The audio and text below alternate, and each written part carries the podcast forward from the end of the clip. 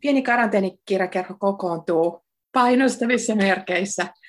Täällä mm. mun päässä on odoteltu ukkosta, vapautua ukkosmyrskyä monta päivää, se ei koskaan tule. Niin tota, ilmeisesti yhtäherteisissä tunnelmissa kurkkii tuolta Zoomissa Antti Hurskainen, kirjailija, nyt myös jo toista kertaa romaanikirjailija mainitten esseidensä lisäksi. Taas täytyy paljastaa tämän aluksi, että olen Antti-fani, joten tota, mä kriittinen ote tässä, tässä lähetyksessä on hyvin poissuljettu tai pieni. Ja me olen lukenut siis nyt hänen uusimman romaaninsa Kuihtumisen, ja luin tätä silleen äh, ehkä ironisesti jopa verrattuna tämän kirjan sisältöön, niin sain kauhean innoissani ja hihkuen ja halusin kertoa kaikille, että tämä on ihana. Mutta tervetuloa Antti tänne vaivaannuttavan fanituksen pariin. Kiitos, kiitos. Tätä, mä itse ajattelin tämän kuihtumisen kohdalla, että Tämähän on siis kirja kirjallisuudesta hyvin paljon. Tämä mm. päähenkilö on hyvin jotenkin myös kirjallinen hahmo. Ja sitten toisaalta sä selvästi leikit tässä sillä jotenkin odotuksella, että tai, tai tavalla, millä tämä on kirjoitettu, koska tämä niin kuin, tapahtuu nyt ja niin kuin, selkeästi nimetyissä paikoissa henkilöiden parissa osin, että tota, tämä on ikään kuin jotenkin sellainen käänteisautofiktio tai, tai jotain, että tätä tulee lukeneeksi aika pitkään ja ajatelleeksi, että tässä Antti Hurskainen tilittää ihmisvihansa. Mm, miten sä, myös toi sun edellinen romaani 22 oli tällainen uh, vihaisen miehen monologi, niin millä lailla sä rakensit tämän nimettömäksi jäävän kertojan, päähenkilön äänen ja tyypin? Mistä se no sitä, niin kuin, sitä ajatusta, että lukijat samastaa minä kertojan ja niin kuin, kirjailijan, niin nykyään sitä ei oikein voi välttää niin kuin millään tavalla. Mm-hmm. Paljon vähemmätkin vihjeet riittää siihen. Sitten mä ajattelin, että turha mun on siitä huolehtia, että enemmänkin ärsyttää niitä, että antaa niin liikaa vihjeitä molempiin suuntiin. Tuossa sekä monet näkemykset on kyllä mun omia, mutta sitten toisaalta se tekee tämä kirjan päähenkilö niin övereitä ja groteskeja asioita, että varmaan, tai toivottavasti lukijan että mulla ei ole, ei ole taustalla eikä edes suunnitelmissa sellaisia. Onko poliisit käynyt tutkimassa sun paikasten lokeroa? Ei ole käynyt. Ei käynyt. vielä, vielä sieltä löytyy lähinnä ruisleipää ja jäätelöä. Mutta tota, mut, mut mitä siihen ääneen tulee, niin, niin tässä niin kuin yhdistyy varhaisessa vaiheessa tavallaan kaksi käsikirjoitusaihiota tässä, tässä kuittumisessa. Että ensimmäinen, ensimmäinen oli tämmöinen, mikä ei olisi ollenkaan edes mennyt fiktion puolelle, tämmöinen niin monologi kirjana toimisesta, tämmöinen puhdistava, just se ukkosmyrskymäinen puheenvuoro, pohjautuen henkilökohtaisiin pettymyksiin, että minkälaista on ollut toimia alalla jonkin verran, ei nyt niin hirveän pitkään, mutta kohta vuosikymmenen. Ja tota, sitten sit toisaalta niin kuin, ihan vaan niin lukijana ja kirjojen kuluttajana ja kirjallisuuskentän seuraajana ja osittain sisäpuolella olevana ihmisenä, niin siinä on tietenkin, tietenkin paljon niin kuin turhattavia juttuja, joista ei sitten ainakaan sille hyvin avoimesti puhuta mun mielestä riittävästi. Niin kuin selän takana kyllä ja mm. niin kuin lasit kädessä kyllä. Tarkasti katsotaan, ketä on vieressä pöydissä, mutta sitten mä ajattelin, että ilmaa puhdistaa voisi olla käyttää just oikeita nimiä ja näin semmoista kulttuuria Suomessa jos aikanaan ollut yksittäisiä tapauksia. Mutta sitten se, mä en niin kuitenkaan sitten halunnut siitä tehdä kokonaista kirjaa. Et tuntuu, että se ei ole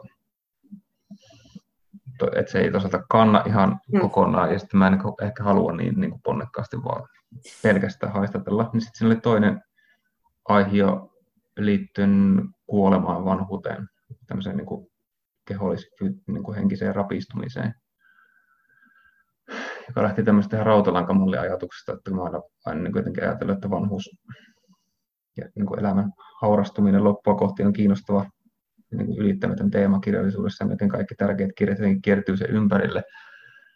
Ja sitten vaikka mä oon niin kuin kohta 35, niin kuitenkin silleen toivottoman nuori enkä voi tietää kauanko elän, niin että miten kauan voi odotella, että koska voi lähteä käsittelemään tätä teemaa. Sitten ajattelin, että mä kirjoitan niin kuin, vähän itseäni vanhemman ihmisen nelikymppisen näkökulmasta tota, sellaista, tässä tapauksessa aika sairaaloista kuolemaan kiintymistä, jossa on jopa jotakin niin semi-nekrofiilisia fiboja välillä. Mm. Ajattelin, että se pitää kirjoittaa nimenomaan auki, että mä en leiki mitään, että mulla nyt on tässä jotakin elämän kokemusta, jonka pohjalta mä puhun, vaan mä tarkkailen niin kauhulla ja ihaillen ja, ja kaikki tunteet siitä väliltä niin käytössä ollen sitä vanhuuden tematiikkaa. Sitä varten mä loin tuohon semmoisen myös nimettömäksi jäävän niin vanhan miehen hahmon. Ja sitten siihen kiertyy myös kirjailija, päähenkilö, isä ja ukki ja mm. näiden kaikkien erilaiset perikadot. Ja tämän, tämän teeman yhdistäminen siihen raivomonologiin, niin tuntuu, että, että siinä vaiheessa mä juttuja, että alkaa toimia, että mä saan sellaisen niin kuin hullun mm. vihan, vihan siihen, siihen niin hautajaismeininkiin ja siihen vanhain kotimeininkiin ja tällaiseen niin juopuneeseen 80 jossain baaripöydässä nuokkumassa. Mm-hmm. se, se oli sitten se ääni tavallaan, ja sitten sit kun se oli löytynyt, niin sitten oli hyvin helppo kirjoittaa, että oli erittäin nopea ja aika riemukas kirjoitusprosessi sitten, kun se lähti käyntiin. Just silloin, kun maailma meni kiinni pandemian takia, niin mä istuin tässä samassa huoneessa ja tykittelin kolme kuukautta ja se oli oikeastaan siinä. Sitten sen jälkeen vaan hiottu, hiottu ja tota, vähän toimitettu ja näin.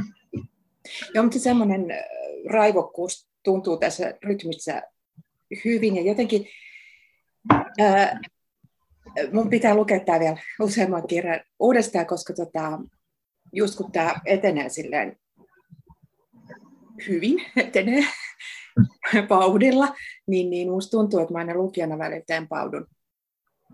Pitäisi välillä katsoa vähän vastahankaa ja, ja niin kuin hidastella, hmm. ei ole ihan niitä kyydissä, mutta jopa tässä niin kuin ahmimis, ahmimisvauhdissa, niin, niin tota, ehdi sellaisia asioita miettiä, että just tämä vanhuus, öö, okei, okay, tämän kirjan nimi on Kuihtuminen, niin se nyt tietysti antaa jotain niin kuin vinkin siitä, että mistä on kyse, mutta hmm. tässä koko, ja jotenkin se tämän päähenkilön hahmossa, jotenkin me saadaan tietää siitä koko ajan tietyllä tavalla vähemmän, tai se niin kuin, siis, sillä ei ole oikein mitään haluja eikä himoja eikä, eikä mitään, mitkä ehkä jotenkin tyypillisesti paljastuisi tässä pitkin sitä monologia, tai siis totta kai sillä on, mutta ne ei ole semmoisia tyypillisiä. Mm. Ja, ja jotenkin semmoinen, niin se kieltää se niin kuin haluaa jotenkin pysyä semmoisena erikoistapauksena ja erillisenä ja sivullisena ja kaikkea tätä. Ja, sit se, ja just kiinnittyä siihen niin kuin kirjalliseen maailmaan. Ja sitten tämä vanhuuden kuvaus, mä ajattelin, että mitä mä olen viime aikoina lukenut vanhuudesta, niin on nimenomaan Björn Donnerin. Kirjat. Joo. Mutti on mun suosikki, missä hän ostaa lähinnä kalaa ja seurailee seurailee tota ruumiin toimintoja, jotka kuihtuu ja, ja laittaa sitä kalaa pojille ja sitten välillä mm. jonkun vanhasta muistista jonkun poliitikon. Mutta just se, tietysti se Donner mainitaan tässäkin nimellä, mutta just niinku sen kaltaisia hahmoja, hahmoja jotenkin vilisee. Sitten samalla tämä kirjailija tekee kirjailijatyötä, koska se niin kuvittelee näille kaikille ihmisille maailman ja että ketä ne on ja mitä ne tekis ja mitä ne ajattelee ja minkälaiset elämäntarinat niillä on. Että on jotenkin niin, mm. niin ovelasti niin, kuin niin monella tasolla. Siellä. Niin, se on se niin kuin paradoksi, tai en tiedä, se olisi paradoksi, mutta kun se päähenkilö niin kuin suunnittelee ja ihan konkreettisesti niin kuin luopuukin tavallaan niin kuin elämästä, se ei, kuole, mutta että vetää niin, niin, kuihdut, kuihduttaa, niin kuin, sehän on oikea tulkinta, että se tavallaan niin kuin, siitä jää sellainen ranka sen, mm sen kirjan niin kuin henkinen ranka sen kirjan loppua kohti tullessa. Samalla sivullinenkin uhri tulee, josta jää myös ranka. Mutta, että, mutta sitten samalla Kouvolan psyko. Vaikka, vaikka tota, tätä kritisoi juonivetosta proosaa ja lukuromaania, ja mäkin niitä voisin helposti kritisoida, niin sitten hän, niin kuin totesit, niin luo koko ajan maailmoja. Mm-hmm. Siinä on se täysin fabuloitu sen vanhan miehen, sen sivullisen koko elämä tavallaan että mistä se intohimo sitten siihen löytyy. Että ristiriidat varmaan toivottavasti kannattaa tuota kirjaa, että ei ole niin kuin siihen itsestään selvän pelkästään vihamielinen että sillä on joku, tietenkin se koko kirjoituskritiikki ja kaikki skeneen kritiikki ja kaikkihan perustuu siihen, että on hirveän pettynyt, että koko asiat voisivat olla paremmin. Ja mm. sitten yksittäiseen valonpilkahdukseen ihan se turvautuu niin pelatusrenkaanomaisesti. Kyllä, niin kyllä ja se, se, viha, mm, mm. se viha jotenkin ainakin musta tuntuu, että se on just sellaista niin kuin, siis sit pohjimmiltaan niin varmaan oikeasti vihaisilla ihmisillä aina niin, niin kuin pettymystä itseen ja vihaa itseen kohti. Ja just sitä niin kuin kyvyttömyyttä olla. Ja, ja niin kuin sit se näyttäytyy niin purkauksena tätä ympäröivää maailmaa kohtaa. Millä tavalla sä teit näitä ratkaisuja, kun täällä on siis tosiaan, ja tämä oli varmaan se, mitä mäkin tästä kirjasta niin ekana kuulin, että, että tota, oli ehkä närkästytty tai oli imarreltu tullessaan mainituksi täällä ja niin kuin, ikään kuin ilmentämässä sitä. Jotenkin se viha kohdistuu sellaiseen keskinkertaisuuteen ja, ja kirjallisuuden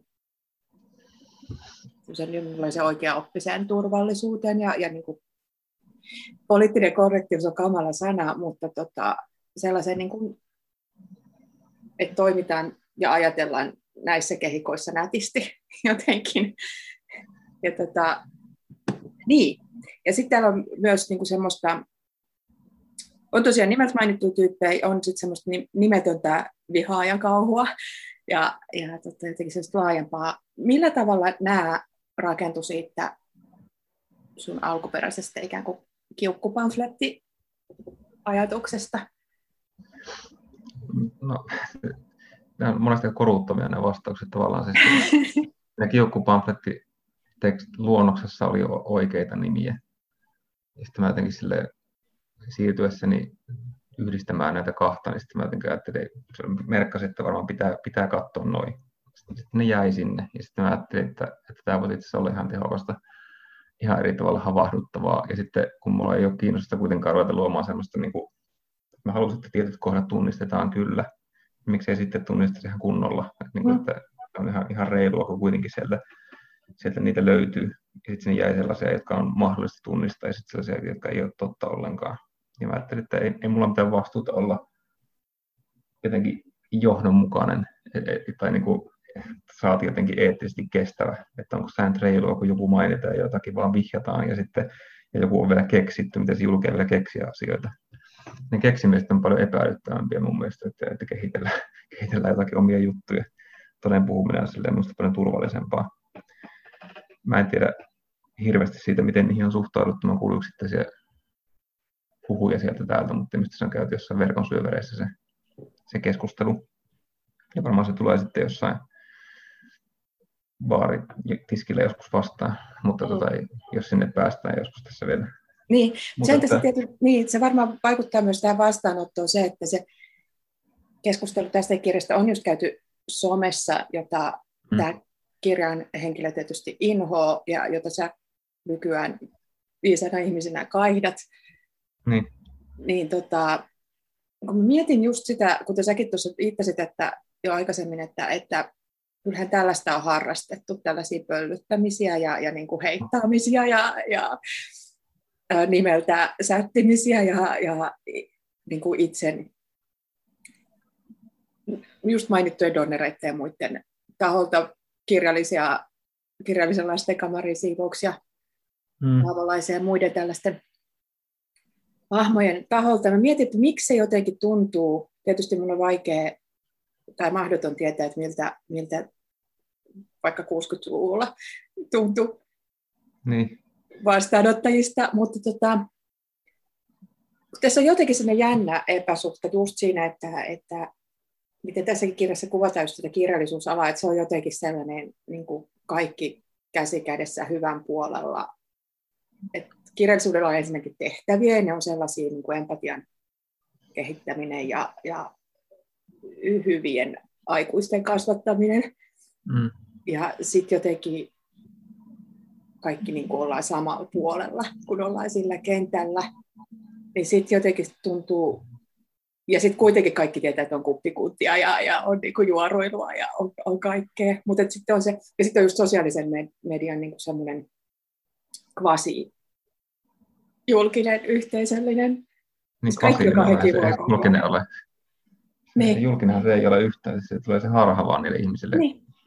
Niin, ja ne viestii keskenään koko ajan, ja me viestitään siis, ketkä ollaan, siis minä olen osa ne mm. pronomon miniä tässä, mutta tota, niin jotenkin se on jännä, miten, miten niin kuin hurjalta ja jopa niin kuin väkivaltaiselta tällainen niin kuin pienikin toivo tuntuu tässä ympäristössä. Se on kummallista, kun puhutaan siitä, että mielipideilmasto ja retoriikka on koventunut ja kaikkea, niin sitten on itse asiassa aika herkkiä mm. monenlaisille asioille, jotka, eikä se liittyy niin kuin, toisaalta siihen, että ei ole niin, kuin niin sanotusti avoimet kortit. Että se olisi mullekin tullut palautetta, niin, että miksi, miksi, tämä on, niin kuin, miksi tässä on tämä fiktio.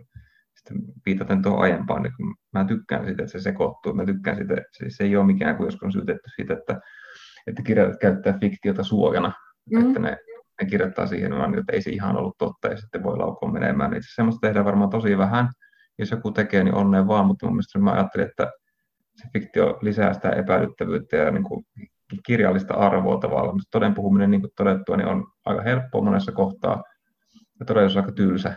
Mm-hmm. Siis löytyy sieltä esimerkkejä ja esseistiikassa voi tehdä vaikka mitä, mutta että kyllä, kun nyt romaanihyllyssä on tämä kirja, niin miksi mä en sitten vähän venyttä sitä ja, ja pistä sinne tavallaan parhaat palat todellisuudesta. Sillähän kirjalle toimii. Mutta että joo, jotakin jotakin niin kuin peruskäytöstapojen ylittävää siinä varmaan sitten on, mikä, mikä ärsyttää, mutta, mutta onhan niistä toki ärsynyt, jos miettii jotakin niin kuin Lehtola ja Eskelisen mm. juttuja, mitä ne teki kohta 30 vuotta sitten tai ylikin, niin tota, aivan raivoissaan tietenkin. Mm. Mutta että ihan tavallaan lohdullistakin on huomata sitten, että, että joku vaikutus sillä on kun on, mitä käsitellään tässä kirjassakin, vähän sellaista apatiaa tavallaan, että kirjat, kirjathan ei vaikuta mihinkään, että ne, ne julkaistaan ja ne tehdään huolella. Hyvissä taloissa, hyvien ihmisten käsissä ne pyörii ja sitten ne käytetään paljon rahaa ja sitten ne tippuu jonnekin niin kuin onkaloon, jonka nimi on vastaanotto. Ja sitten siellä tulee muutama kritiikki ja se on siinä ja sitten alelaarit hoitaa ja makulointikone. Niin sitten tämä ainakin sille tullut hyvin kyyniseksi sen suhteen, että kirjallisuudella voisi vaikuttaa niin millään tasolla mihinkään. Niin, niin se edes pieni tuommoinen niin värähdys jossakin on aina, aina ilahduttavaa. Mm. Että kirja, mä en oikein halua ajatella, että kirja on mikään kommunikaatioväline tai mikään pallo, mikä heitetään kellekään. Sillä on, on monia muita merkityksiä, mistä on kiva, jos joku lukee tämän vaikka 30 vuoden päästä. Mutta että ihan varmasti kaikki kirjat haluaa myös sitä sitä hetkeä tavallaan niin kuin jotenkin heilauttaa. Mm. Ja jos ne raukat ei tajua, että se on aika vaikeaa tai liki mahdotonta, niin sitten ne masentuu. Ja mulla on käynyt itselleni monta kertaa näin. Tämä on kuvitelmissa, että nyt, nyt jotenkin semmoinen sokeus, että minä sitä olen tehnyt kaksi vuotta töitä. Mm. Ja maailma nyt huomaa. Niin, niin että on niin tärkeä. Niinpä. Mutta sitten siinä on just se ongelma, kirjallisuus ei voi ikään kuin jotenkin lajityypillisesti niin äh, vaikuttaa sillä lailla jotenkin näin. tuota, mm. Heilutin tässä kättä terävästi iskien nyky koska tota, myös se vastaanotto on hidasta, siis semmoinen oikea vastaanotto, semmoinen niin kuin, se on yllättävän hidasta, voi olla. Ne, kyllä. Ja, ja, ja sitten tota... se, että, ja, ja just, että ne vastaanotot, mitä niin kuin oikeasti tapahtuu, niin ne saattaa tapahtua jonkun yksittäisen 16-vuotiaan päässä tai, tai jossain tällaisessa. Mm. Kyllä, sit se, niistä ei voi tietää. Että se on myös mm. yksi harha, mikä pitäisi tavallaan unohtaa kaikki, jotka julkaisee, on se, että ikään kuin kun tavallaan tilanne on se, että moni eh, lukemisreaktio vuotaa julkisuuteen, että on kaikenlaisia palveluita ja, ja some, missä kerrotaan, että mulla on tämmöinen kirja, josta voi ottaa kuvan ja mm. jakaa sen. Siinä on joku kiva drinkki vieressä. Mutta että eihän kaikki lukeminen julkista siis melkein kaikki, itse asiassa varmaan suurin osa lukemisesta ei ole julkista, vaan se on sit just sitä, että se 16-vuotias tai 36-vuotias ihminen kotona istuu kirjan kanssa ja ei kerro sitä yhtään kellekään. Mm-hmm. Ja, se, tota, ja se maailma jollakin tavalla liikahtaa. Sehän mm-hmm. sitä vastaanottoa oikeasti on. Sitten sit sitä on julkisia piirteitä tavallaan, että mä oon niin yrittänyt hyväksyä tämänkin kirjan kohdalla sitä, että eihän mulla lopulta ole paljon käsitystä, että mitä tapahtuu. Ja nyt varsinkin se vedetty joka minimi, kun ei ole mitään huvittaa käyttää sanaa niin lukijakohtaamisia, niin. mutta vähiä, ei ole vähiäkään sellaisia, että kävelet kirjamessuilla jossakin. Ja näin. Ei, vaan... eikä pääse tuota Kuopion junalla tapaamaan yhdeksän paikalle niin. raahautunutta. Se, se, se Ihanaa hieno kokemus. Mm. Se, hieno, se, se on hauska just tässä tyhjössä, niin, koska tämä jotenkin tässä on se myös se tämän päähenkilön niin kuin se sisäinen varmaan niin kuin hirveä pahoinvointi siellä, mm. josta se ei puhu, mutta joka, joka tota, sysäilee tätä mieltä aina jotenkin sellainen laukalle tiettyihin juttuihin, niin tota, jonkunlainen tyhjyys tässä myös, se, se varmaan niin kuin liittyy tähän lukemisajankohtaan, tähän, että tässä nyt ollaan oltu jo vuosi tällaisissa omituisissa oloissa, ei oikein muista edes, miten ihmisten kanssa ollaan, ja tämä tyyppi ei jotenkin tiedä sitä ollenkaan. Niinpä. Joo, mä pidin tärkeänä sitä, että, että koronaa ei mainita, mm. vaikka se tavallaan oli yksi selkeä mielentila tätä kirjoittaessa, että se olisi varmaan muotoutunut joitain kohdata erilaisiksi. Ja sitten siinä, tässäkin on hyvin käytännöllinen syy taustalla on se, että, että kun jää pois kaikki ne vähäisetkin just niin kuin jonkun kaverin julkkarit, mm. niin sitten ei tule mitään kiusastakaan käyttäytyä hyvin sitä kaveria kohtaan, tai sen kaverin kaveria kohtaan, kun ei sitä näe kuitenkaan. Se on ihan sama. Se, niin se tuota, on ihminen ikään kuin. Niin, se vapauttaa sellaisen, niin kuin, eh, no toki se vapauttaa ihan typeriä asioita, mitä tuossa kirjassa varmasti on, että niin reilua, reilua puhetta ole, ei ole sellaista sertifikaattia siinä, mutta että kyllä se myös vapauttaa puhumaan eh, sellaista jutuista, mitkä niin kuin ihan turhan säädöllisyyden puolesta jäisi niin kuin mainitsematta normaalitilanteessa. Mm-hmm. Ja se taas on niin kuin sensuuria poistava asia. Että, että niin kuin tuossa mielessä mä näen tällä niin kuin edistyskaudella, joka tässä ehkä toivottavasti vetelee kuitenkin viimeisiä, niin sitten niin kuin hyviäkin puolia. Että mulle se ainakin niin kuin, tavallaan tehosti kirjoittamisvoimaa. Joo, se on. Varmaan siinä on se, että se on pakottanut, pakottanut ihmisiä olemaan itsensä kanssa. Ja, niin, ja, niin kyllä. ja niin kuin keskittymään jopa niin kuin liikaa ja jopa niin kuin just vähän maanisiin määriin. Kuten Mä ajattelen kirjallisuuden suhteen, kun on niin tosi optimistinen luonne, niin mä ajattelen, että tämä on tehnyt niin hyvää tätä korona. Että jos nyt ajatellaan, että tästä palataan johonkin normaaliin, niin mä jotenkin rohkenen toivoa, että sitä jotakin rönsyä jäänyt pois siitä ulkokirjallisesta elämästä ja sitten ehkä se on auttanut muutamia ihmisiä keskittymään niin kuin olennaiseen, koska sehän ei ole muuttunut niin kuin yhtään mihinkään koko aikana. Ihmiset pystyy istumaan pöydän ääressä, niillä on kyllä paperia ja tietokoneekki, jos haluaa sellaista käyttää. Niin tota, ja kirjathan niin kuin, on sitä paitsi myös myynyt, että ihmiset on mm. ostanut ja lukenut niitä. Että tämä ei ole sitä alan ydintä romahduttanut mihinkään toisin kuin monilla muilla taiteen aloilla on ihan katastrofitilanne, mutta että kirjallisuus, mä ajattelin, että tämä on sellainen pieni reformaatio niin kuin Joo. kirjallisuudelle. Mutta ehkä tämä on turha optimismi ja kaikki menee siihen ihan samaan. Mm. Aina Täytyy tarkistaa mutta... tilanne esimerkiksi vuoden päästä, että no. kai ohe hurlun hei ja kukaan ei enää lue mitään. Mm. Joku, joku, joku lukee novellia päällä seisomassa, niin kuin tuossa kirjassa tapahtuu. Mm. Joo, ja niin kuin, just sitä, että, että se lukeminen on niitä eleitä somessa ja, ja niin kuin niin. Osa, osa mun kulttuuri-ihmisen lifestylea mm. on esitellyt. Se on, on sitä ollut tänäkin aikana. Mutta... Totta kai, totta kai mutta että alalla jotenkin se, se ensimmäinen reaktio sillä, kun se viime, ei viime vaan toisessa keväänä alkoi tämä tauti, niin jotenkin se hätä kirjailijoilla, että kun esiintymiset jäi pois ja niin kuin, mitä nyt, apua, niin, niin jotenkin, niin varmaan sanoinkin silloin, en voinut vastustaa kiusausta, että mikä sitten, mikä sitten juttu oli, että eikö se ollut kirjoittaminen että, mm. ja lukeminen, että ne on käytössä, että menkää vaan tekemään ehkä se on se, niin, se on se pakotettu öö, semmoisen jonkunlaisen masennustilan, mutta kuitenkin semmoisen masennustilan, missä, missä tota, pystyy tekemään asioita mm. ja rutiinomaisesti. Tota, tässä kirjassa, josta kohta kuulemme pätkän kirjailijan lukemana, on, on toinen tärkeä henkilö tämän, ja ilmeisesti sellainen niin kuin, ikään kuin oikea, tai siis tässä kirjamaailmassa oikea olemassa oleva henkilö tai olemassa ollut. Eli tota, tämän kollega, joka vielä on jotenkin joka on jotenkin se edustaja tälle, tälle tota, päähenkilölle sellaista tota, niin kuin puhdasta, hyvää kirjallisuudessa, mutta se ei tee sitä suinkaan niin kuin muulle tälle kirjallisuusmaailmalle tässä. Ja ehkä jos tässä on jotain rakkautta, niin se on sitä kollegaa kohtaan. Onko tämä oikein hmm. No joo, joo tavallaan niin, tällä kollegalla, jolla, jolla ei ole nimeä, vaan se on kollega, niin sillä ei kyllä ole yhtä, yhtä esikuvaa todellisuudessa, mutta siihen otettu palasia sieltä täältä niin hyvistä piirteistä. Ja yksi keskeinen, mutta muutenkin itse asiassa tämän kirjan niin kuin yksittäisesti eniten vaikuttaneita teoksia saattaa olla Imre Kertesin lopetus, joka on mulle semmoinen toistuvasti luettava kirja. Sehän kertoo tällaisesta itse murhan päätyneestä kirjailijakollegasta, joka tuota, jota kertoja katsoo aika paljon ylöspäin, sieltä löytyy sellainen käsikirjoitus ja tapahtuu kaikenlaista. Ilmeisesti Primo Levi on ollut siinä niin kuin todellinen esikuva. Mutta anyway, niin tässä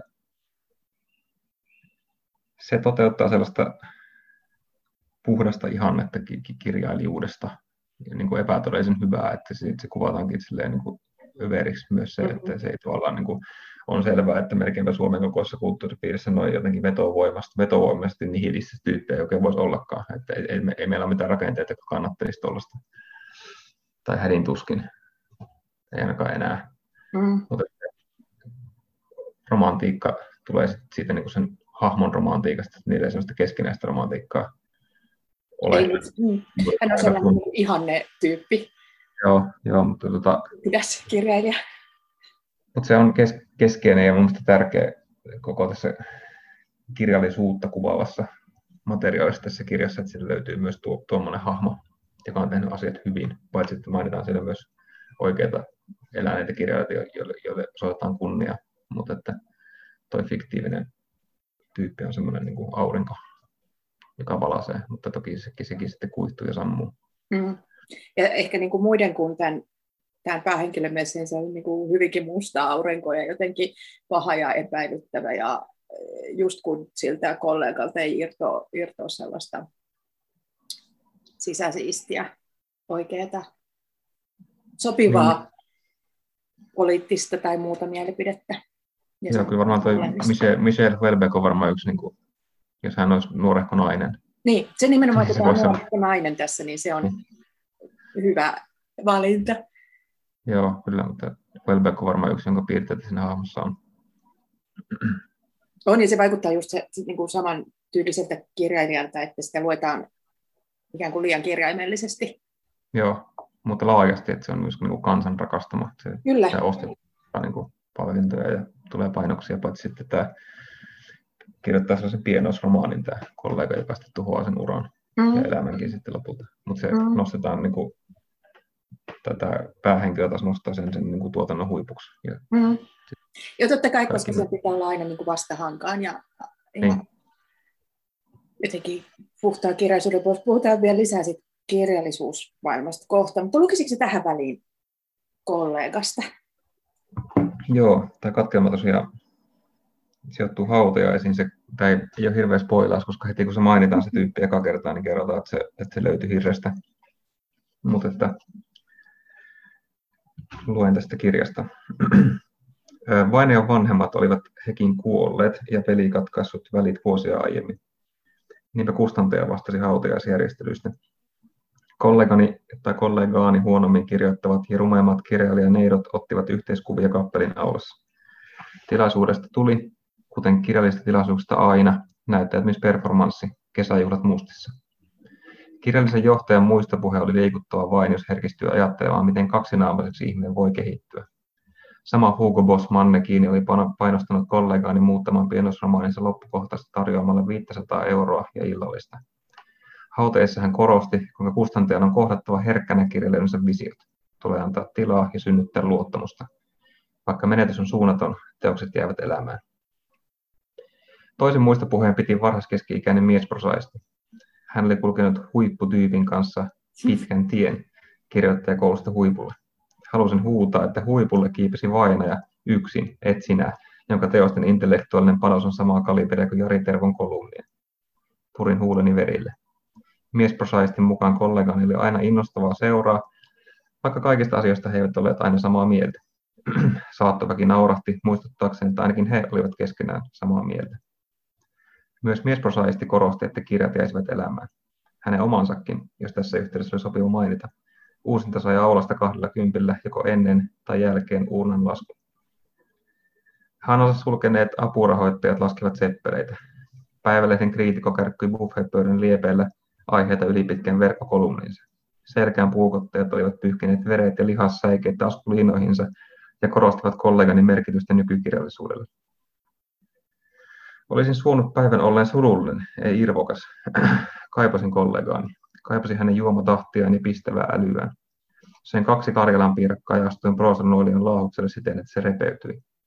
Vetäydin Mekkelinin kadulle pubiin. Kotimatkalla asetuin kiskoille selimmakuulle, mutta pääsin itseni ulkopuolelle ja nousin. Hautajaiset havainnollistivat asemaani kirjallisella kentällä.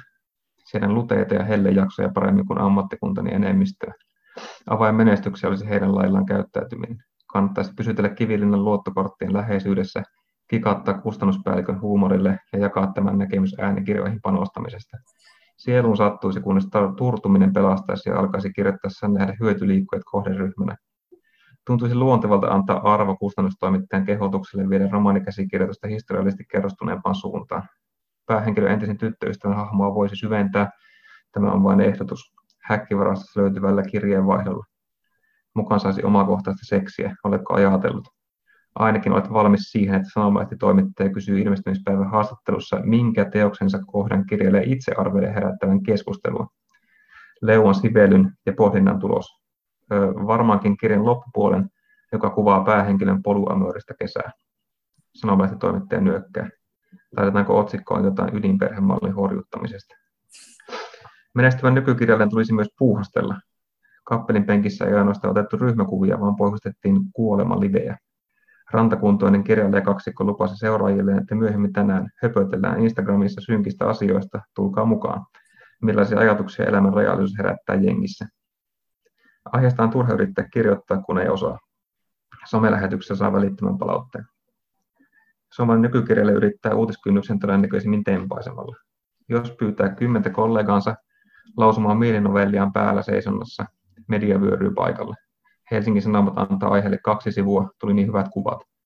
Yleisradion pääuutislähetyksen ankkuri Pia Pasanen vaikuttaa tyytyväiseltä lausuessa ennen inserttiä sanat kirjallisuus tavoittaa uusia yleisöjä. Ja suositeltava on myös kirjoista luopuminen. Lavarunous esitellään vuodesta ja pian vuosikymmenestä toiseen nuorekkaana uutuusilmiönä. Voi unohtaa tylsän lukemisen ja mennä baariin kokemaan yhdessä. Myötähäpeälliset eli räväkät esitykset pakenevat kritiikkiä, mikä on yhdentekevää, kunhan ruohonjuuritasosta syntyy aktiivinen vaikutelma. Minua haastellaan välillä kirjallisuusklubeilla, joita ei nykyään ole luvallista järjestää ilman genderkysymyksiin paneutuvaa runoesitystä. Ensi hattupäinen tyttö kuiskaa, sitten huutaa. Hän havainnollistaa syyllisyyden taakasta vapautumista. Pudonnut hattu jää tyhjälle lavalle spottiin ja näyttää runouden tulevaisuuden. Kerään myymättömät kirjani pöydältä ja ajan humalassa Kouvolaan kirjoittamaan lisää myymättömiä kirjoja.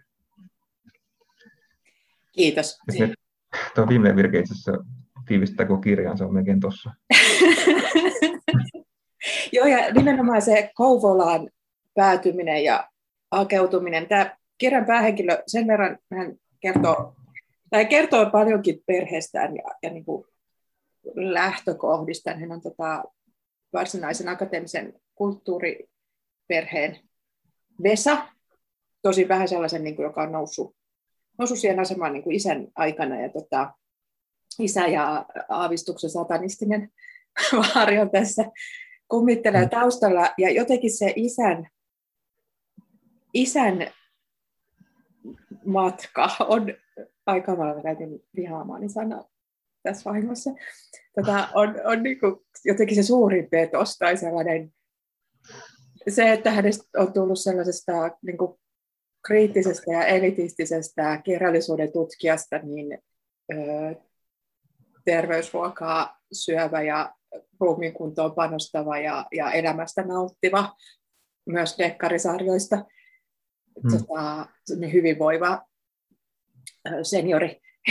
niin, tota, tämä on jotenkin, tämä, tämä tuntuu niin kuin romahduttaneen tämän päähenkilömaailman kuvaa aika pahalta. Joo, se on se petos, on, niin kuin mainitsit, niin se keskeinen siinä, että tämä ei ollutkaan sitä, mitä luvattiin että jos on kasvatettu, mä tein tuossa semmoisen niin tietoisen ja täysin karrikoidun niin onnellisen lapsuuden kuvauksen. Että nämä, tämä perhe, missä se kasvoi ainoana lapsena, oli jotenkin kaikin puolin täysin idyllinen, että ne vanhemmat, paitsi että ne oli niin kuin, niin kuin intellektuelle ja Suomen johtavia tällaisia kulttuurivaikuttajia, niin ne oli myös niin kuin hyviä vanhempia.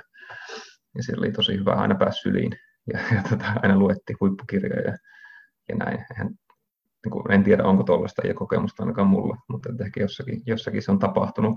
Ja suosittelit, että just yhdelle kaverilleni, joka, joka isä on äh, EVP-kirjallisuusprofessori. Kansasti odotan mielenkiinnolla, että onko tämä, onko tämä tuota, tuttua tämä lapsuuskuvaus. Niin jatka anteeksi. Loistavaa. Mutta sitten se käänne, käänne siihen tota, raakaravinto dekkarityyppi on tietysti myös täysin niin kuin pöyristyttävä iso, eikä sen edes tarvitse olla uskottavaa. Mä haluaisin vain sen maailman, maailmankuvan tai tietynlaisten kulttuuri, kulttuuristen tilanteiden muutoksen niin kuin alleviivata, että nyt jokainen huomaa, että, että tällaista kulttuurista osittain on siirretty tällaiseen kulttuuriin. Ja se on niin, se molempien tavallaan tasojen tai aika ja kohtien niin kuin sen lapsuuden ja sitten sen isän ja äidin nykyisyyden kuvaamisessa on täysin niin absurdejakin piirteitä. Siellä lapsuudessa on sellainen kuva, missä isä alkaa yhtäkkiä humalassa lausua Philip Larkinia silleen, ja äiti tarkoittaa. Joo. niin, ja tota, sitten nykyisyydessä on taas tällaista niin subjoogaa, mistä pitkän sillä alle ja tällaista vähän käsittämätöntä. Että sekin lienee ilmeistä, että, että ihan, ihan tuollaista ei tapahdu, mutta se arvomaailman muutos on varmaan ehkä aistettavissa kuitenkin. Mm-hmm.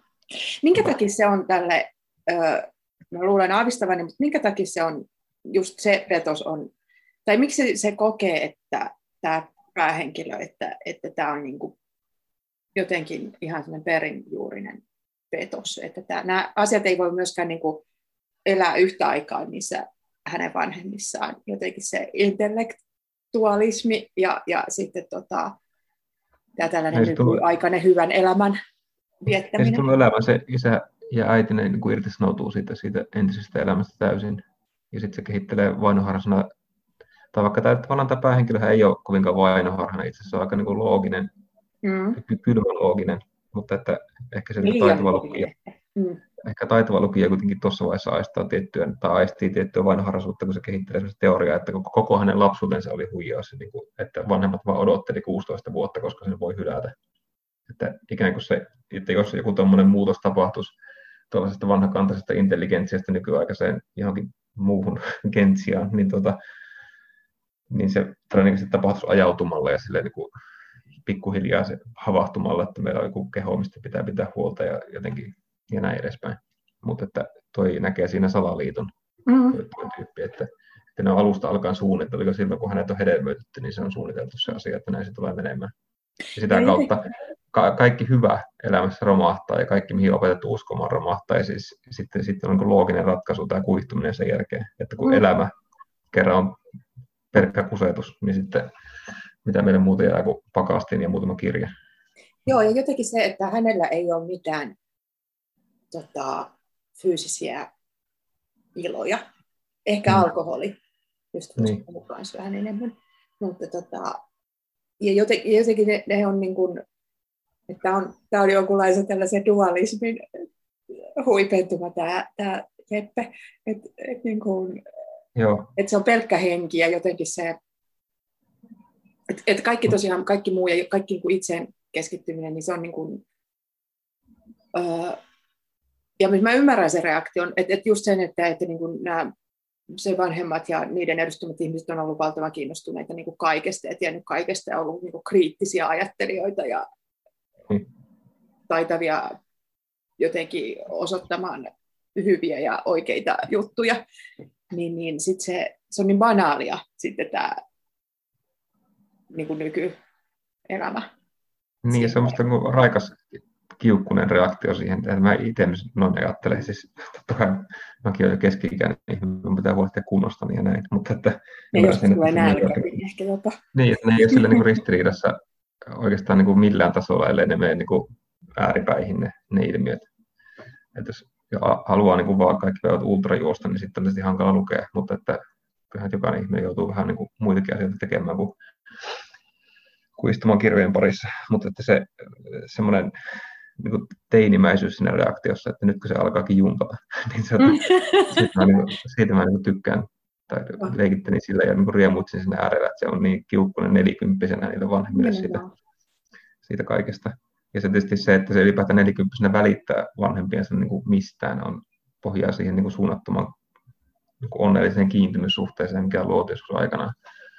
Ja sitten jo ehkä niin kuin senkin voi psykologinen silmä havaita lukijalle, että se ei ole ehkä niin kuin itsenäistynyt missään vaiheessa hyvin, se tyyppi. Että se itse asiassa roikkuu ihan täysin kiinni niissä vanhemmissa, ja sitten kun sitä vedetään matto alta, niin sillä vedetään koko elämä alta.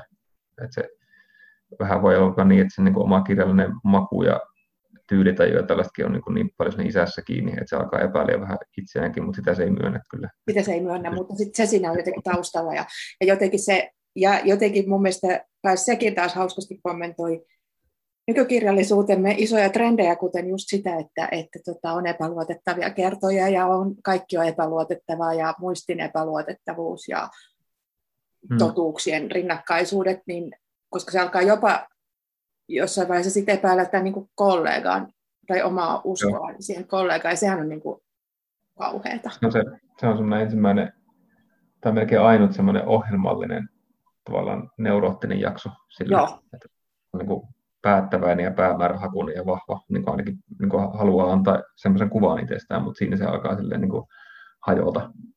Ja siinä on semmoinen niin kuin, tavallaan teesi, antiteesi rakenne, se antiteesin jälkeen tulee sitten se niin kuin lopun aika kylmäävä synteesi, mutta että se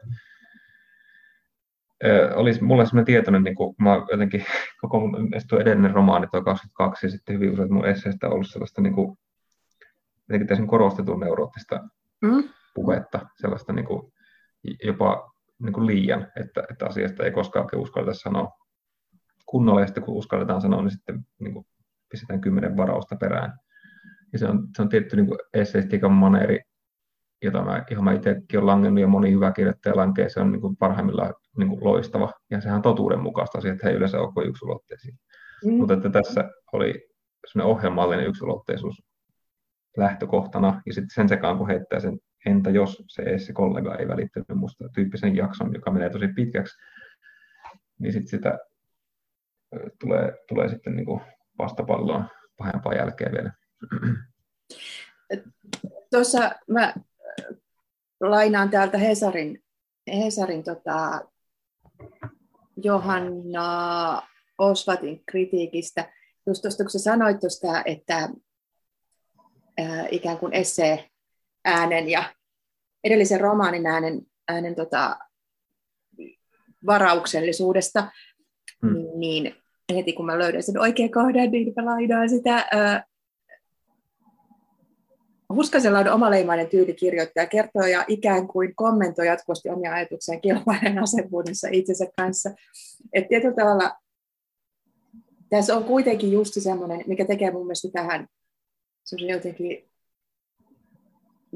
niin, siis mielestäni tämä kirja oli hirveän hauska. Nyt, siis osittain just noiden niin kärjistysten takia ja just niin kuin absurdien, hmm. absurdis, absurdiin vedetyn ihmisten kautta, mutta myös tämän sun kielen kautta ja sen niin kuin tyylin, että se, siinä on se semmoinen jonkunlainen lause ja vastalause ja, ja Joo. sellainen tyyli. Mutta totta, mä luin nyt, että 22 kirjaa sitten tähän uudestaan, niin niissä on aika, se on aika erilainen se ääni loppujen lopuksi. Mä jotenkin muistin sen toisella tavalla, että tämä olisi enemmän niin kuin sukua sitten, mutta tämä on, tämä on lähtenyt vähän eri suuntiin. Se on selkeä, että se 22 on, niin kuin, se, se lähtikin esseekästerinä liikkeelle. Mä kuvittelin, että siihen mennessä mä tehnyt neljä esseekirjaa. Mä ajattelin, että tehdään mä niitä jatkossakin, mutta se ei. No se karjutui se essee aihe, mutta se, siitä näkee ne jäljet aika selvästi, että se on, se on niin essee-romaani mun genreltään selkeästi. Ja mulla ei ole mitään esseitä vastaan lajina, se on mun aika lailla kuningaslaji, mutta että musta tuntuu, että siihen ei istu, tai jotkut harvat, niin kuin joku Jyrki Lehtola voi tehdä sellaista niin kuin, niin kuin argumentatiivista esseitä, sellaista, missä vaan tykitetään. Mm. Niin kuin kerta kerran jälkeen vedetään turpaan tuolta ja tuolta. Mm. Tai se harvoin antaa joku tunnustus, niin tota, se on hankalaa ja siis hyvin hankala saada toimia, se tulee helposti puisevaa. Niin tota, mä ajattelin, että tämä fiktiivinen viitekehys ja selkeästi fiktiivinen hahmo luo, luo paremmat edellytykset tuollaiselle niin kuin tavallaan yksulotteiselle puheelle. Mitä Joo, ja sitten se jotenkin kuitenkin vetää niin kuin, välillä sieltä niin kuin pilkahtelee, että, että tota, tätä ei voi, tai täytyy mun mielestä olla huono lukea, jos tämän lukee kauhean niin kuin sellaisena yksioikoisena tai, tai niin kuin julistavana tai, tai niin. jonain. Että, että mä olen samaa mieltä, niin. samaa mieltä tuosta, tuosta hauskuudesta, että on selkeästi mun hauskin niin humoristinen kirja, vaikka niin sille yritä olla, mutta tästä puuttuu kokonaan niin kuin melankolia. Että tässä ei, tai ehkä, ehkä no, en kokonaan, voisi jossakin kai, kaipuussa jotakin olla sellaista. Mutta niin on siellä välillä. On, on siellä välillä semmoinen ihmisen ikävä toisen luo. No ehkä, ehkä aika jonkin pakastimen kannen läpi niin kuin suoritettuna, mutta että ja elämän ainoa oh. kokemus ja kaikki nämä. niin, niin, kyllä, ne on kammottavia, mutta että ehkä mulla on ollut taipumusta joskus olla vähän melankolisempikin, jossakin esseessä vaikka, niin tota, tästä on siivottu sitä pois ja se niin sitten tietysti on niin luontaista se, että kun raivo, raivo lyö niin kuin punaiselle, niin sitten se alkaa vähän huvittaa, että mm. se tolleen niin kuin kimpoilee, niin siitä, siitä seuraa, seuraa komiikkaa. Ja mä niin just vaikka tämä Huelbeck, mikä mainittiin, niin naurattaa sitäkin lukiessa. Mm. Tavallaan kaikki on niin synkkää kuin vaan voi olla oikeastaan. Niin, niin mutta se, se, siinä just, että kun se on niin överi-synkkää, niin eihän sillä, siis mm. se naurattaa väkisin. Tota, ja, ja jotenkin se, ja siis se itse tietoinen, tietoisuus siitä, että tämä on niin kuin överiä ja synkkää. Ja, ja myös koominen elementti tässä on myös esimerkiksi tämä alkoholin käsittely, ja tämäkin on varmaan kommentti siihen just niin kuin hyvään elämään, jota kirjallisuudessa kaikki viettää kovin, kovin keskiluokkasta ja siistiä ja, ja terveellistä. Ja mm. tietysti mm. nämä vanhemmat ja kaikki tämä, kaikki tämä niin kuin nykyaika vaatii, vaatii muuta kuin, niin kuin ö, klassista juoppotaiteilijaa, niin tämä päähenkilö tässä jotenkin oikein niin kuin väkisin yrittää Joo, siitäkin puuttuu, siitäkin puuttuu sellainen niin romantiikka siitä, siitä juomisesta, että se ei ole silleen niin bohemin romaani, vaan se on vaan sellainen, että, että se kuuluu, kuuluu asiaan. Se on tavallaan ihan sama kuin sängystä nouseminen ja just sinne Kouvolaan ajaminen, että siinä ei ole mitään sen suurempaa, mutta tätä on pakko tehdä. Jotta mm-hmm. niin, pysyy, niin, ja koska pysyy kaikki Philip Larkinit ja muut, muut suuret miehet on, on niin kuin siinäkin esikuvia jotenkin. Niin se, ja, ja varmaan se on vastalause just tälle, että Joo. Niin kuin, kuivalle nykyajalle. Tavallaan, joo, ei mitenkään ehkä pääteisi, mutta kyllä se siellä mukana on. Se, se, jotenkin, ja jotenkin se kollega osaa tehdä sen dokaamisenkin paremmin. Ja jotenkin... Niin, se on ehkä just sellainen piirre, mitä ei tavallaan Suomessa nykyään voisi tapahtua, että ei voisi olla tuollaista niin kuin tuhoisasti, julkisesti, niin, tuhoisasti julkisesti juova naiskirjailija. Se olisi joku rovio tai kymmenen rovio, missä se polttaisi ennen sitä, kun se pääsisi tapahtumaan se asia. Mm. Tuota, Hoitoon ohjaus. Niin, kyllä. Mutta, äh, koomi, puhuaksemme, niin jos lukisit vielä siellä sen toisen kohdan, kun siinä tulee äh, kouvolalainen demari kehiin, ja tämä on ehkä, ehkä näin vaalikauden kunniaksi voidaan, voidaan nostaa se kaiken sen jälkeen, kun tota, on sätitty, sätitty ö, semmoista, miten mä sanon, yleispoliittisuutta paljonkin ja, ja jotenkin just semmoisia stereotyyppejä viljelty. Niin, niin on tämä kouvolalainen demari on ihana. Joo, ja tässä on tilanne, että pää, päähenkilö on tuota, tuomassa pakastinta asuntoon. Ja se pyrkii saamaan sen itse. Pyrkii saamaan sinne asuntoon sen valtava arkkupakasti, niin se tuota, osoittautuu, että se tarvii apua. Ja sitten siinä samassa rivitaloyhtiössä asuu, asuu tällainen, mitä sanotaan, demariksi. Tässä on pelkästään kunnallispolitiikassa oleva kulttuuritahtoinen ja aika utelias ihminen. Ja tämä on sitten niin kuin, tätä kuihtumisen niin kuin perii raukkamaisuutta, että tuommoiset ihmiset, siinä on myös äidinkielen opettaja, joka niin kuin selkeästi edustaa hyvää tahtoa kirjoja kohtaan, niitä sitten lyödään jotenkin kovimmin. Se mm. niin tuntuu hölmöltä, melkein niin kuin hävettää, mutta tulenpa sille. Tota, olen varannut pakastimen siirtoa varten nokkakärryt ja liinoja. Jos en onnistu, irrotan peräkärryn ja ajan tanhuatien nesteelle. Vakiokööristä täytyy löytyä mies, joka ei ole liian diabeettinen tehdäkseen palveluksen. Tarjoaisin munkkikahvit. Saan arkun maan tasalle, mutta sodalle ja kynnykseen ei mahda mitään. Naapurin demaari on seurannut tapahtumia ikkunasta ja töytää auttamaan kesken kiroiluni. Hän laskee marimekkolaukunsa maahan ja kärjihansa.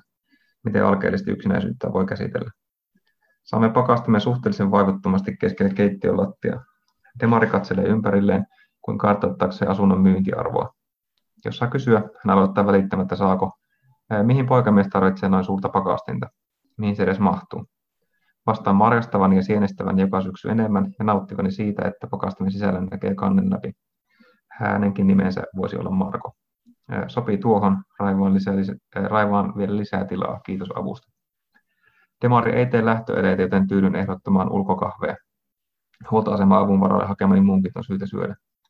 Demari suostuu ja ihailee rinnen näkymää, jonka täytyy olla samanlainen kuin hänen takaterassiltaan 10 metrin päästä.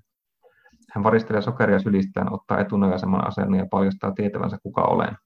En hätkähdä. Demarin tervehdykset ovat löyhkänneet paremmin tietämiselle. Välillä myös hänen tulkintansa mukaan sopimus.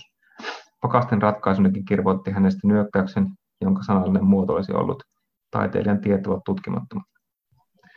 Olen puhunut täyttä asiaa radiossa.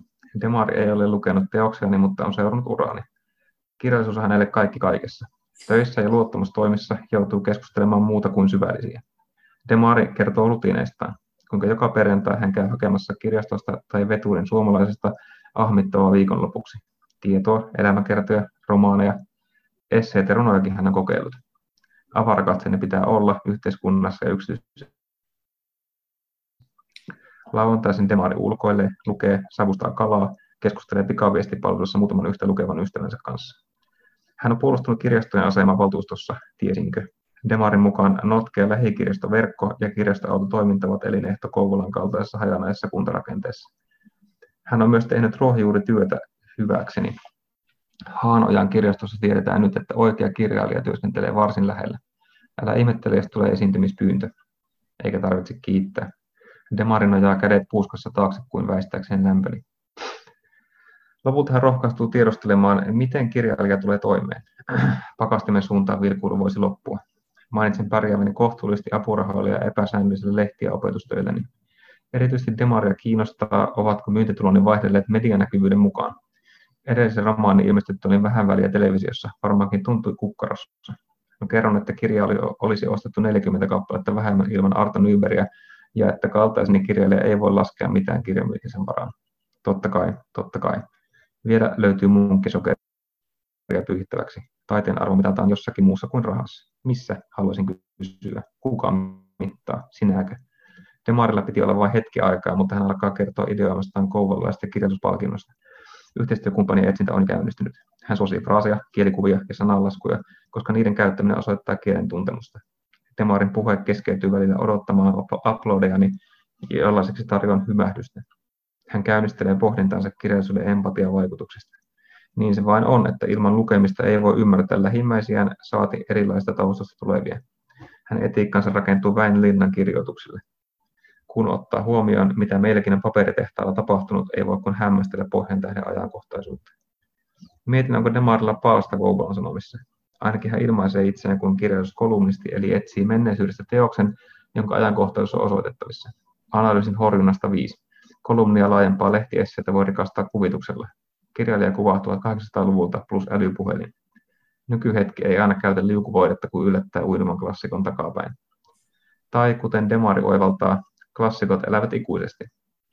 Hänen katsensa on kysyvä, suupieli roikkuu hiukan, tulisipa infarkti.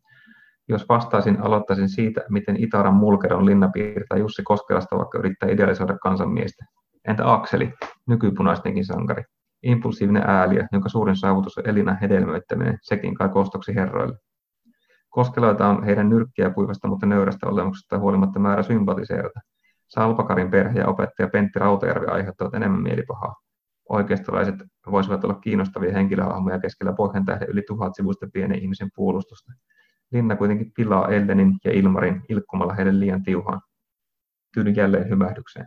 Avoin kutsu kirjallisuuskeskustelu olisi kardinaalivirhe. Sitä paitsi linnan ylistäminen on naapuritani niin banaali ele, että mykistyn sen enempää yrittämättä. Aurinko nousee, tiistailta seuraa keskiviikko ja Demari mainitsee linnan. Nuorennusleikkaukset ja hyvepolitiikan viherys eivät horjuta perusasetelmaa. Eduskunta koostuu vaalivaalin jälkeen toisen tasavallan pojista ja tyttäristä. He ovat imeneet Pentin kulman humanismia äitinsä nisistä. Jos he ovat maahanmuuttajataustaisia, Linna on suositeltu kotoutuksessa. Hänen kirjoittaa selkokieltä. Kroonisimmat demarit myöntävät rikoksensa ja näyttävät puoluekirjansa. Hyvinvointivaltio-ideaa nuolevat talkootyöläiset, valtio-oppia lukeneet upponalle.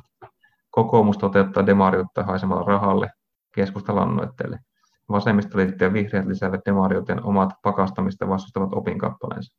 Kristillisellä demarilla on muista pyhäkoulusta. Demarikovikset eli perussuomalaiset muistuttaisivat vielä enemmän demaria, jos osaisivat lukea puolue-ohjelman. RKP on yhdessä asiassa oikeassa.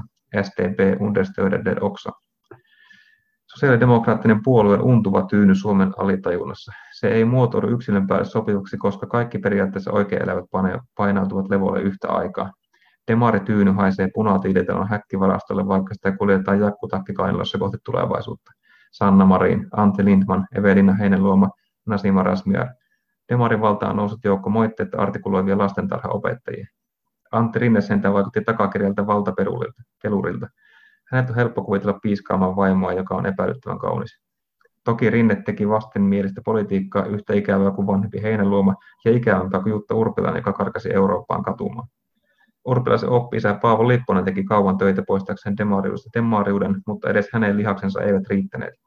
Lipponen sentään sai alasensa itkemään ja teki muistelminsa luettelon suomalaisista intellektuelleista. Kolmen kärki edustaa kansainvälistä tasoa. Noin herkkä uskon ihminen ei voi olla kokonaan paha. Naapurin demari on sekoitus savuviippoajan edunvalvoja ja kirjavuuteen herännyttä pyhää. Jälkimmäisessä hän ei ole läheskään yhtä pitkällä kuin isäni. Naapuri seuraa Lidlin kivenäsvesitarjouksia, grillaa ja edustaa yhteisymmärryksen ohella tolkkua. Hän käyttää sanaa tolkku, kuin olisi keksinyt sen. Sansikuppi läikähtää. Miltä tuntuisi lyödä demaria?